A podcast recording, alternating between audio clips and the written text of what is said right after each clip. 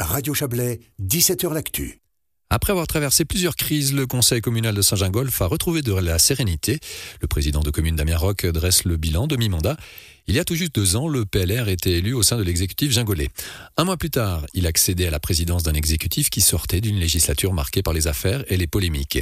Sans être exhaustif, on citera la plainte d'un conseiller à l'encontre d'un de ses collègues, un budget refusé par deux fois en assemblée primaire, ou la démission d'un élu rejeté à plusieurs reprises par l'État du Valais. Aujourd'hui, tout cela appartient au passé et les guerres intestines n'existent plus au sein du Conseil. C'est en tout cas ce qu'assure Damien Roch. Les tensions étaient fortes lors de la dernière législature. Je crois que la nouvelle législature, ça a été la transition logique dans le sens où, euh, depuis le 1er janvier 2021, j'ai pas senti de tension euh, aussi forte qu'auparavant, en tout cas au Conseil. C'est sûr, il y a toujours des petites tensions qui peuvent survenir. C'est tout à fait normal. Hein. C'est quand même euh, la vie politique, c'est aussi ça. Mais, je crois qu'il n'y a, pas eu trop de problèmes dans le sens où le, le changement d'ambiance s'est fait entre guillemets naturellement. Six mois après le début de cette nouvelle législature, euh, Werner Grange, ancien président que vous avez battu à, l'élection présidentielle, a, démissionné. C'était nécessaire pour le, bon fonctionnement de, l'exécutif? Nécessaire, je ne sais pas, c'est sa décision à lui. Nous, on a simplement, en tant que municipalité, pris acte de cette décision. Euh, la seule chose que je peux dire, c'est que peut-être ça m'a aidé à, prendre plus vite ma place comme président au sein du conseil de Saint-Gingolph un conseil de sept membres, dont cinq sont, nouveaux dans un exécutif. Ça, ça, porte à conséquence? Ça porte à conséquence euh, certainement dans le sens où, effectivement, nous avons dû avoir un double apprentissage. Nous avons dû apprendre le fonctionnement d'une commune, d'un exécutif, et en même temps reprendre l'ensemble des dossiers qui étaient déjà en route. Donc euh, peut-être qu'on a, on temporisé un peu. On a, on en tout cas pris notre temps pour vraiment apprendre ces dossiers, mais je suis convaincu que dans les deux prochaines années qui nous restent finalement dans cette législature, on, arrivera à démontrer que c'est pas du temps perdu, mais au contraire que c'est du temps bien investi. Dans quel projet ce temps investi Bon, déjà, le premier projet, c'est celui qui est en cours, hein, qui était déjà lancé par l'ancienne législature, qui a fallu suivre. C'est le, réaménagement de, la Morge suite aux, dégâts de 2015. Projet qui est en cours d'exécution et qui devrait être terminé d'ici la fin de l'année, voire le printemps prochain.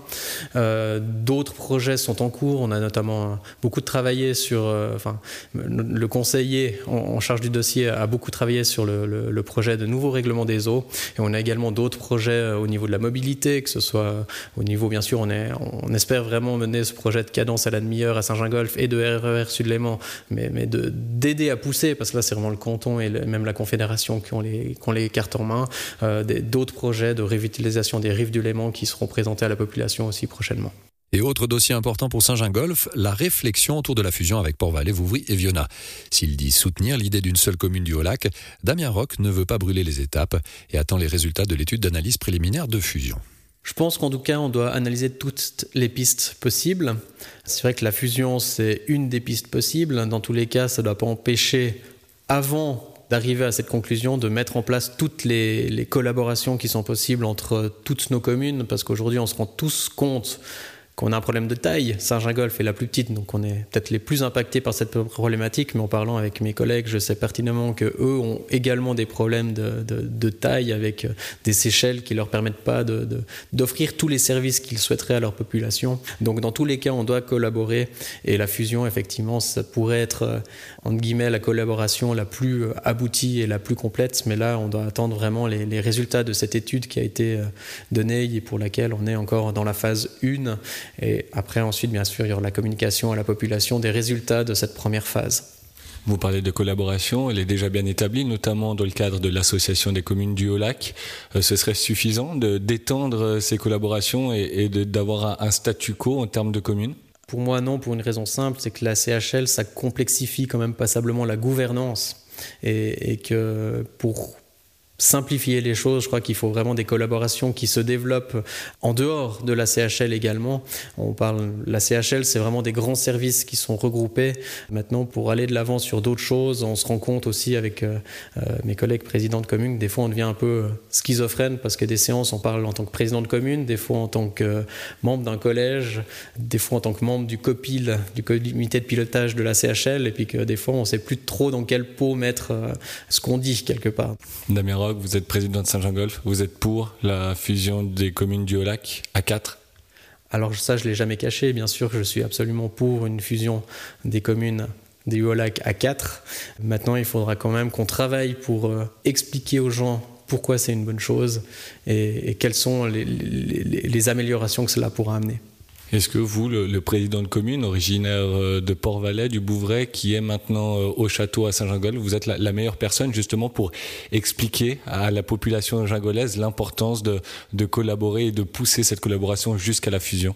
Je pense pas qu'il y a une personne qui doive expliquer ça. Je pense que c'est vraiment un travail de tout un chacun.